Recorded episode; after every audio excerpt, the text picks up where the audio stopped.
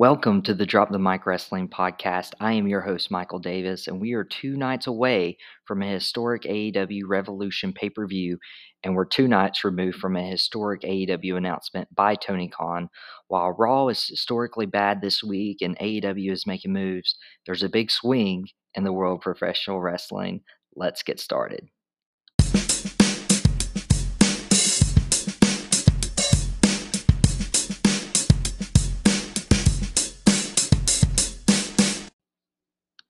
March 23rd, 2001, Vince McMahon and WWF buy their competition, WCW. And what, 21 years later, Tony Khan on March 2nd, 2022, buys Ring of Honor. What does that mean? Okay, I'm glad you asked. So, AEW buying ROH means that, first of all, there's no talent under contract right now. They released all their people from their contract, and the talent were able to sign with any company they wanted to. Um, as of this hiatus announcement back in November, December timeframe. Um, but AEW, if you don't know, a lot of their talent have gotten their start in wrestling or really made a name for themselves in Ring of Honor wrestling. Uh, CM Punk, Bryan Danielson, Adam Cole, Jay Lethal, you know, is a big part of that. And building the ROH brand, like we can go on and on. Red Dragon, uh, we got the Bucks, and it was a really big part. And of course, like we can't even forget that AEW really started in ROH. You know, we, they had the All In event in Chicago where they sold out this arena, ten thousand seats. So all in was basically ROH, you know. so Tony Khan had this great quote. Um, of course, Tony Khan buying ROH from Sinclair Broadcast Group. He was quoted saying, Ring of Honor's influence on modern professional wrestling is etched permanently in the history books, and this acquisition ensures that its legacy will be kept alive and treated with the utmost respect. So I believe there's two directions you can take with this quote. And like many quotes, a lot of them are up for interpretation, if I might say. So one side of it is okay, no talent are under contract. Do we keep Ring of Honor wrestling alive? Like, do we put on ROH shows? Potentially, yes. And my theory with this is if you look at the AEW roster, it is massive right now. It is huge. Okay. Uh, AEW has so many guys under contract right now. And as long as WWE keeps releasing them or guys are making their name known in the indies, like AEW will continue to buy talent and put them under their umbrella. Because one thing about Tony Khan that separates him from Vince McMahon, you know, some pros and some cons to this is no pun intended, of course. Tony Khan, Nick Khan. Um, there might be a conspiracy theory there somewhere. Um, if you don't know, Nick Khan uh, works for WWE and has been a huge driving force behind the mass releases since the pandemic to save money. So, uh, if you have this big roster for AEW, there it's going to come to a point where you don't have enough programming to fit all of them in there. You have AEW Dark and AEW Dark Elevation on YouTube um, at the beginning of the week, but obviously you have two hours of AEW Dynamite on Wednesday nights and just one hour of AEW Rampage on Friday. You don't want to overwhelm your consumer base, so I don't see them pushing Dynamite to three hours. Please don't. I I have to sit through three hours a week of Raw. Don't as much as I love AEW, please don't push that to three hours. I could totally see them adding a second hour to AEW Rampage. Um, that could get a little tricky keeping it on Fridays, competing with Friday Night SmackDown. Might as well move it to Mondays if you're going to compete with a WWE programming or Tuesdays. Beat out NXT 2.0 like you beat out the black and gold NXT brand. But if they kept ROH around This would be the perfect opportunity to provide a training ground and a true developmental system for AEW. Like you look at Danielson, you look at Punk, you look at Adam Cole, Bebe, you, you look at these guys who really became superstars in Ring of Honor and honestly like outgrew the brand ROH and they move on to other companies, they move on to Japan, they move on WWE, AEW. Like you can create the same opportunity and obviously with the best part about this is if AEW owns ROH, once they build up those guys, they can keep them. They don't have to let them walk to WWE. They're under contract and they're getting TV, they're getting reps as the roster grows, the roster expands, and you have a legitimate training ground. And if there's if there's anybody um, who can develop guys and build them up, like it's it's Tony Khan. It's not going to be Vince McMahon. We've seen how NXT talent have went to the main roster and just flopped and been released a month later. Like we've seen that. And it could be another thing that Tony Khan just does better and executes better than Vince McMahon um, is a developmental system. The second part to this is a video library. AEW has now bought 20 years of Ring of Honor library, something that WWE has chased. WWE wanted to purchase this video library back in 2017, 2018, um, back when Triple H was mainly ahead of NXT. He wanted to buy ROH, one for the video library for the WWE network, and two to get those guys in developmental under NXT. But Tony Khan has the video library for ROH, and it also has rights now to All In, which started AEW.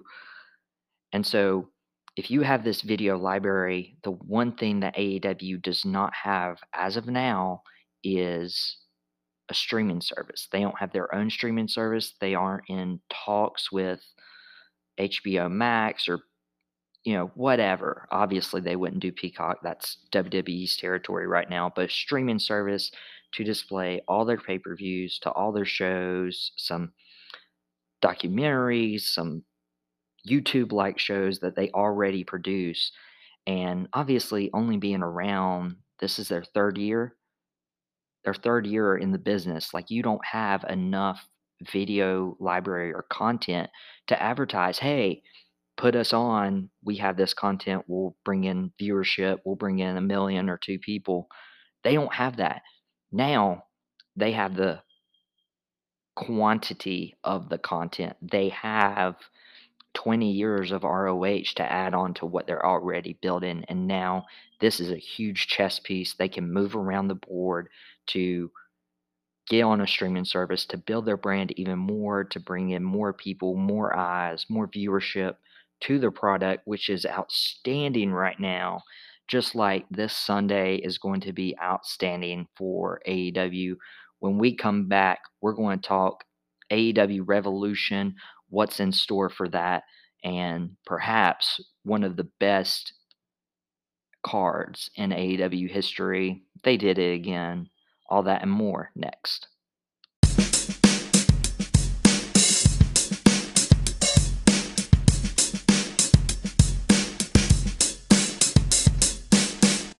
Welcome back to the Drop the Mike Wrestling Podcast. I am your host, Michael Davis. And after Tony Khan's big announcement on Wednesday, two days ago, we are two days away from AEW Revolution. And I, have I've been on record saying like how spectacular AEW All Out was back in September it, it was a great pay per view, and I was like, man, it's going to be really, really difficult to top that.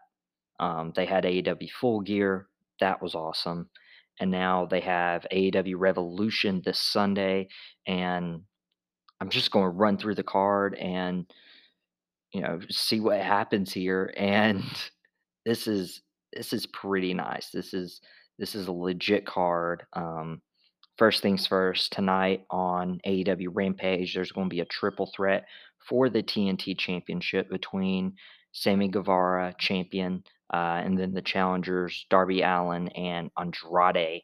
And this Sunday they're going to be in six man tag action. And I'm saying this first because this is I don't understand exactly why these guys are having this match on pay per view this Sunday, other than to get them a payday.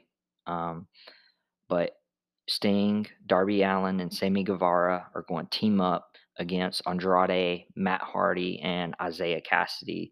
And we're going to get to see Matt in action as opposed to the typical private party duo.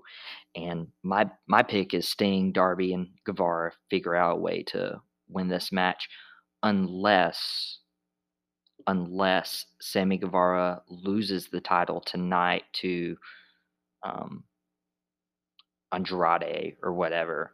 Um, and then Andrade is probably going to, you know, get the fall. So this could go several different ways. I'm not entirely sold on this being on the pay per view. I feel like this could be a, this could definitely be a match on Wednesday nights or on Fridays, but give them the payday. Sting, Darby, Guevara win. Who walks in as TNT champion? My bet is Sammy Guevara, but I would not be surprised if Andrade figures out a way to pin Darby Allin and walk in this Sunday with the TNT Championship. Uh, moving on to a match where there's also some animosity in the inner circle right now. Obviously, Sammy Guevara not teaming up with Santana and Ortiz and Hager, but we have Chris Jericho versus Eddie Kingston, and a huge driving force between that is Eddie Kingston's created like a little uh, division within the inner circle. Uh, Santana and Ortiz obviously really close with Eddie Kingston. They they feel like Jericho doesn't have their back, which has led to this grudge match between Jericho and Kingston. And my gut tells me Chris Jericho wins this. But the more and more I think about it, I'm I'm kind of thinking Eddie Kingston wins this, and here's why. This past Wednesday on Dynamite, we saw Santana Ortiz come up to Jericho after losing the tag team Casino Battle Royal, and they were like, "Okay, fist bumps, we buried the hatchet, whatever." Leading into Sunday, and I, I'm starting to think that's a little cover up to when they turn on Jericho and help Kingston win the match. I'm still saying Jericho. I would not be surprised if Kingston wins, but I'm saying Jericho probably a little biased to keep the inner circle intact. It's been a long since the start of AEW, and it's been it's been an awesome group. I know Sammy Guevara has grown into his own. Who knows how long Chris Jericho will wrestle?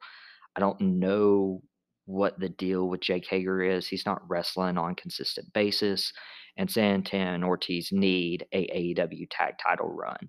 Um, I think I've talked myself into picking A Kingston. So final answer A Kingston. Uh, this might be the end of the inner circle, and that would be a real shame. And speaking of the tag titles, in in a triple threat match, which is a rarity in AEW right now. Obviously, we have the triple threat tonight for the TNT Championship, but this Sunday we have a triple threat for the tag team titles with the Jurassic Express, Jungle Boy, and Luchasaurus defending the titles against the Young Bucks and Red Dragon.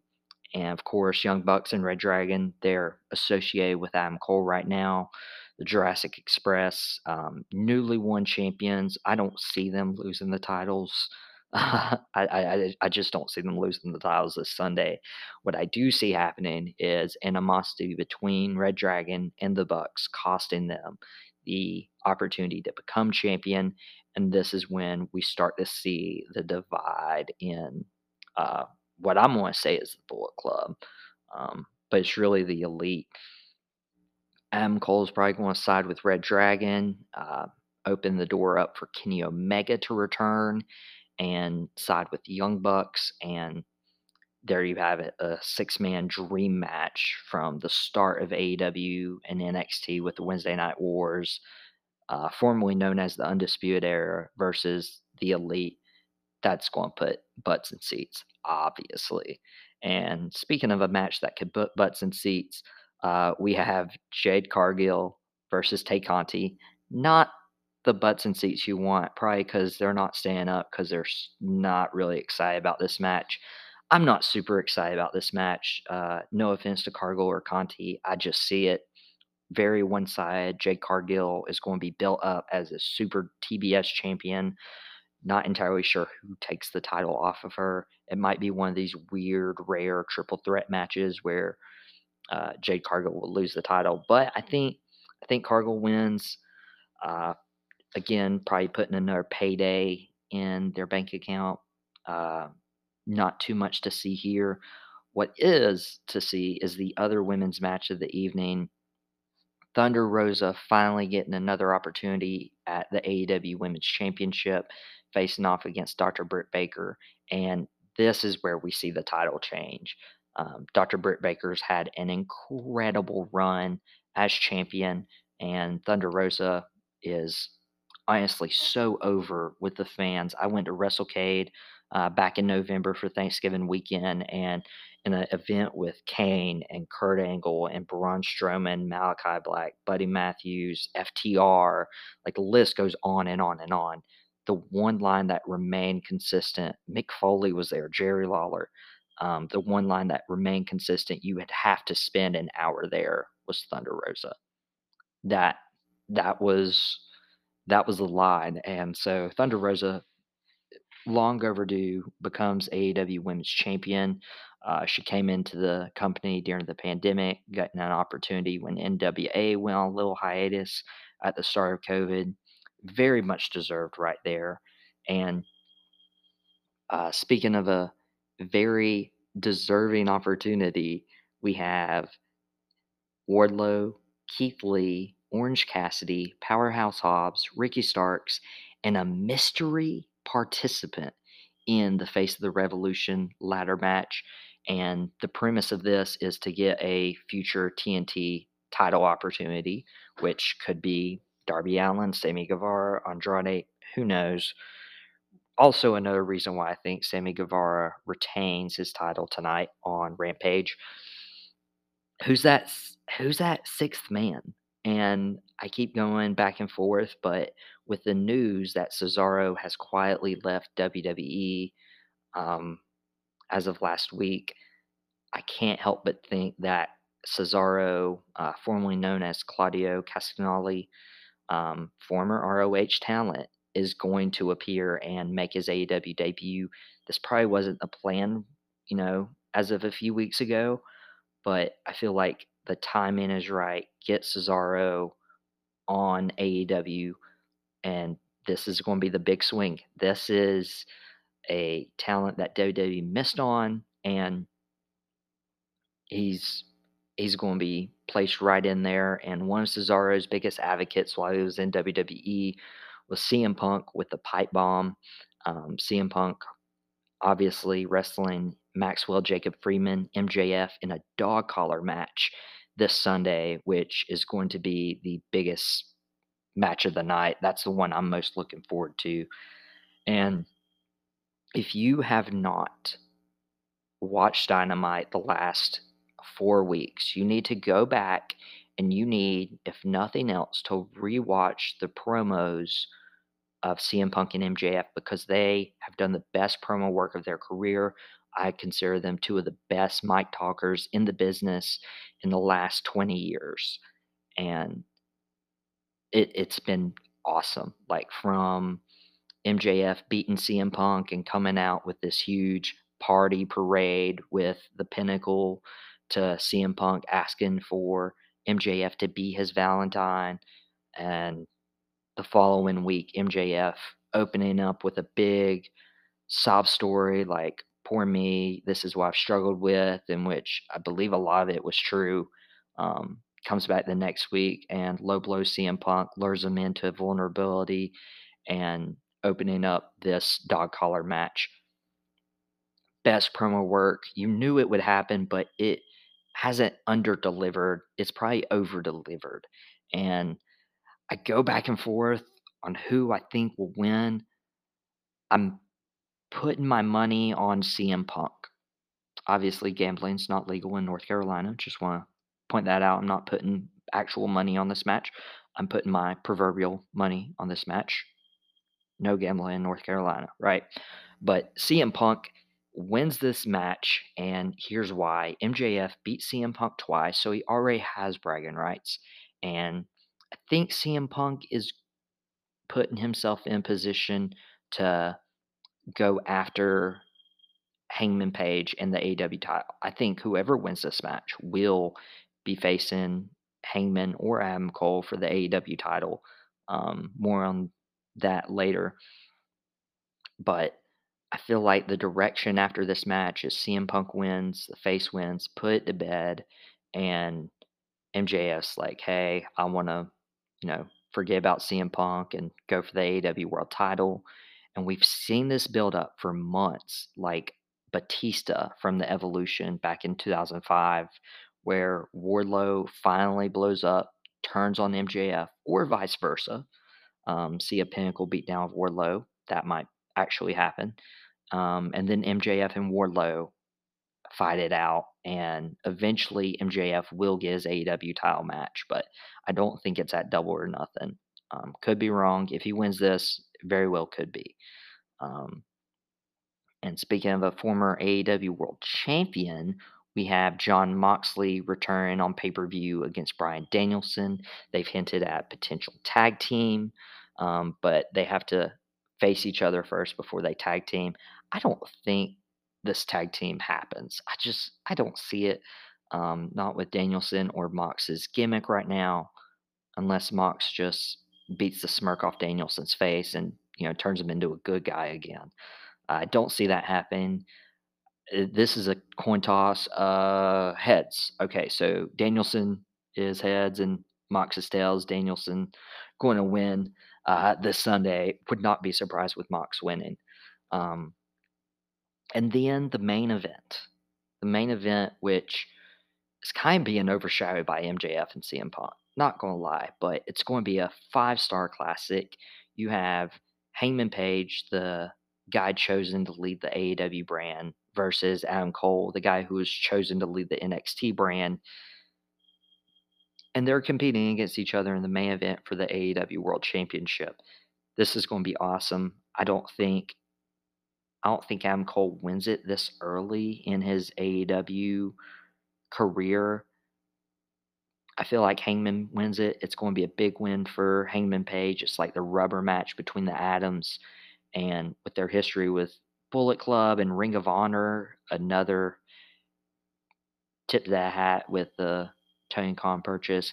I feel like Hangman Page wins this in a 35, 40 minute, just awesome five star match. Like I don't I don't see my expectations being under delivered. Like I feel like this is going to be, you know, your awesome wrestling match. It's going to tell a great story. Maybe the Bucks come out, maybe Red Dragon comes out, you know, start to create that divide. Who knows? But my bet is Hangman Page. So there you have it. AW Revolution this Sunday on pay per view. They're not paying me for this ad, but it's going to be awesome. When we come back uh, to wrap up the show, we're going to talk about Monday Night Raw and why it was so bad.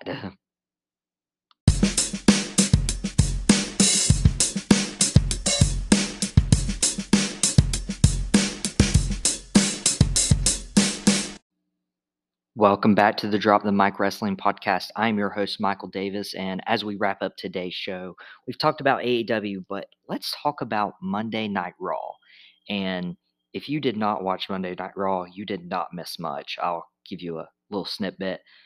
AJ Styles is challenging Edge at WrestleMania, not Cody Rhodes. Finn Balor won the U.S. Championship from Damian Priest, who turned full fledged heel, and Randy Orton got hurt in a botch with the Street Profits. Other than that, and that that was very small on a three hour show. This was one of the worst Monday Night Raws I have ever watched in my lifetime. I've been a fan for my lifetime. I was born during Saturday Night Wrestling, as my dad continues to point out. And it was so, so bad. Like, And give you an example, you they were just trying to fill 3 hours of time, and you would advertise a match, you'd go to commercial, you'd have the first guy, you know, make their entrance, you'd do a backstage promo not even relating to the match, you'd go to another commercial, you come back from the commercial, you would do a vignette, and you do another backstage promo having nothing to do with the match. And as the second guy was about to make his entrance, you cut to another commercial break, and after the third commercial break, you'd finally start the match. It was bad, like historically bad. Um, not to mention at the very end, AJ Styles coming out instead of Cody Rhodes when everyone was expecting Cody's return to WWE. It was AJ Styles, which that's going to be a great match for WrestleMania. Don't get me wrong, but it was a big letdown of the night. And so we uh for a reminder to our viewers, you can always submit a question. Uh, just DM the Instagram, drop the mike wrestling. Uh, that's my handle on Instagram. Drop the mike wrestling, M I K E, as the name of the podcast is. You can always send in uh, viewer questions, and we have our very first one from Chase Parks 24. Uh, Chase Parks, what's up? Uh, his question was, What are the top three things Vince needs to do to make Raw great again? And obviously, three hours is a lot. I would personally say cut to two hours, but I'm not. I'm not oblivious to the fact that you're going to make more money from a three hour show than a two hour show. And so, what can you do to make Raw great again and watchable? I just want it watchable. I don't even need it great. I just need it decent and to make sense. And for it to make sense, the first thing you need to do is have consistent storylines, like right in advance. There's so many times I'll get on Tuesday afternoons and look at a wrestling news site and see, oh, they changed the script hours before the show, or even while the show was going on, they're rewriting the script. Can you like just see the issue with that? Like, you're not going to get anyone invested in the storylines. You could, you know, go and end the show one week and be like, hey, this match is going to happen, this match is going to happen, and come back the next week and it not. And that's so frustrating for a viewer. Like, I just invested three hours of my life into your show and looking forward to a match next week or looking forward to a storyline continuing or finally for Veer to come.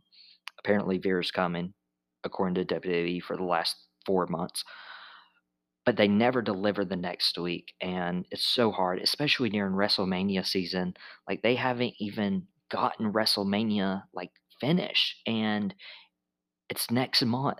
Like you're supposed to know the WrestleMania matches a month in advance, and we know of maybe four.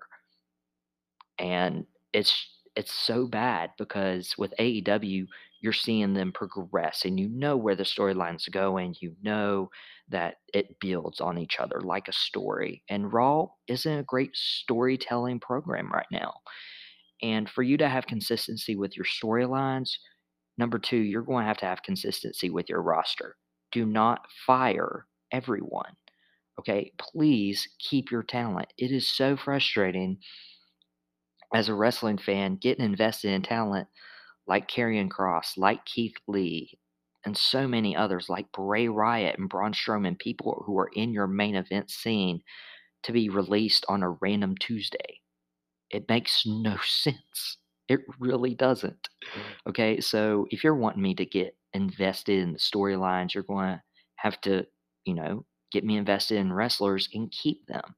Also, it doesn't help that your show is three hours long and now you don't have enough bodies to cover three hours worth of programming. So you're resorting to let's take three commercial breaks between the first entrance and the second entrance. Um, and then, third, lastly, you need memorable moments. I if you look back at the vault between the Monday Night Wars and everything, you see historic, memorable moments on Monday Night Raw. Austin, Mike Tyson having that confrontation. Stone Cold stunning Vince McMahon happened on a Monday Night Raw. Stone Cold bringing in the beer truck and then Kurt Angle bringing in the milk truck. all of this happened on Raw on weekly programming and was like, wow, I'm so glad I tuned in because I didn't have to see it on social media. I saw it myself. I saw it on my TV screen live. And that's what Vince needs to attract is live viewership. If I can read what happened on dirt sheets the next day, that's what a lot of wrestling fans are going to do because they're like, I can use my three hours so much wiser. Or they'll watch the shortened version on Hulu, or they'll skip 90% of the show because it doesn't make any sense or doesn't isn't memorable. Like I'm not going to remember what they're doing on Raw a month from now, other than it was bad. Like they had that opportunity with Cody uh, this past Monday, but the last memory I have of Raw delivering a memorable moment in the last 10 years on Raw maybe was Shane McMahon coming back. And you can't go that long without a memorable moment when AEW, your competition, is doing it pretty much like once a month. So that's that's how you can make Raw great again. Consistency with your storylines, consistency with your roster. Don't fire everyone.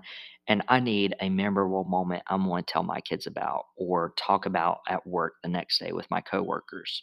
So, Raw, Vince McMahon, do better because AEW is on their heels. They just acquired ROH and they're going to have a great pay per view this Sunday, AEW Revolution. I'm super pumped for it, super excited for it.